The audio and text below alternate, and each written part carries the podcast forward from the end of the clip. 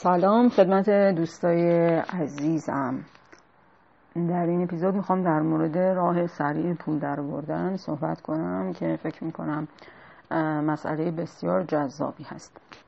سوال اینه که میشه آیا به صورت سریع و بدون درد سر پول در آورد یا اینکه برای پول در آوردن پول خوب در آوردن باید زحمت کشید. به هر حال وقتی که شما یک کاری ارائه می‌دید که اون کار ارزشمنده و افرادی حاضرن در ازای اون کار به شما پول بدن خب افراد زیادی احتمالا هستند که اون کار رو انجام میدن و بنابراین شما اگر بخواید که از اون کار درآمد بیشتری داشته باشید یا باید اون کار رو بیشتر انجام بدید و یا اینکه باید به صورت با کیفیت تری انجام بدید که در هر دو حال میشه اسمش زحمت دیگه. یعنی مثلا اگر فرض کنید که شما آرایشگر هستید و به ازای آرایشگر یک درآمدی دارید بنابراین شما برای پول بیشتری در آوردن یا باید بیشتر آرایشگری کنید time بیشتری بگذارید و از سری علایقتون زندگی شخصیتون بگذارید به خاطر این کار و یا اینکه اون کار رو با کیفیت تر انجام بدید که باز مثلا مجبور journal های بیشتری رو مطالعه کنید بروزتر باشید.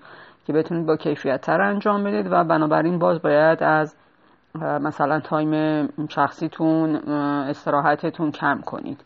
و بنابراین بله برای پول خوب در آوردن باید زحمت خوب کشید. ممکنه که این اولین چیزی باشه که به ذهن می‌رسه اولین جوابی باشه که به ذهن می‌رسه.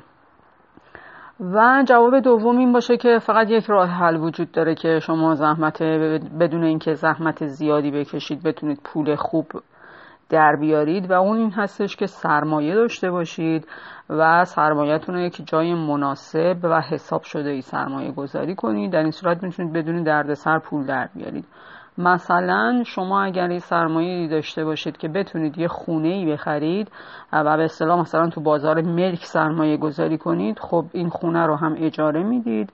و از قبل اجاره اون درآمد خواهید داشت و هم اینکه حداقل توی ایران تو این سالهای اخیر قیمت ملک خیلی افزایش پیدا کرده و بنابراین این به راحتی شما پول در آوردید.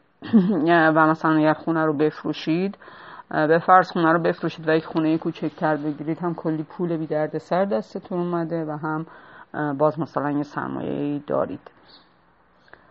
این اولین جواب هایی هست که احتمالا به ذهن می‌رسه. در اپیزود بعد در مورد این صحبت خواهم کرد که آیا این جواب کلی جواب درستی هست یا نه. زنده باشید. فعلا خدا نگهدارتون.